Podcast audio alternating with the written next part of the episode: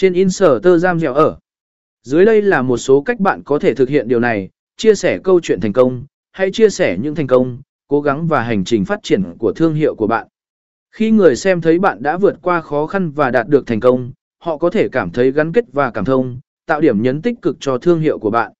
Giới thiệu sản phẩm hoặc dịch vụ thông qua câu chuyện, thay vì chỉ đơn giản quảng cáo sản phẩm, hãy tạo ra một câu chuyện về cách sản phẩm hoặc dịch vụ của bạn có thể giúp giải quyết vấn đề hoặc đáp ứng nhu cầu của khách hàng. Sử dụng video để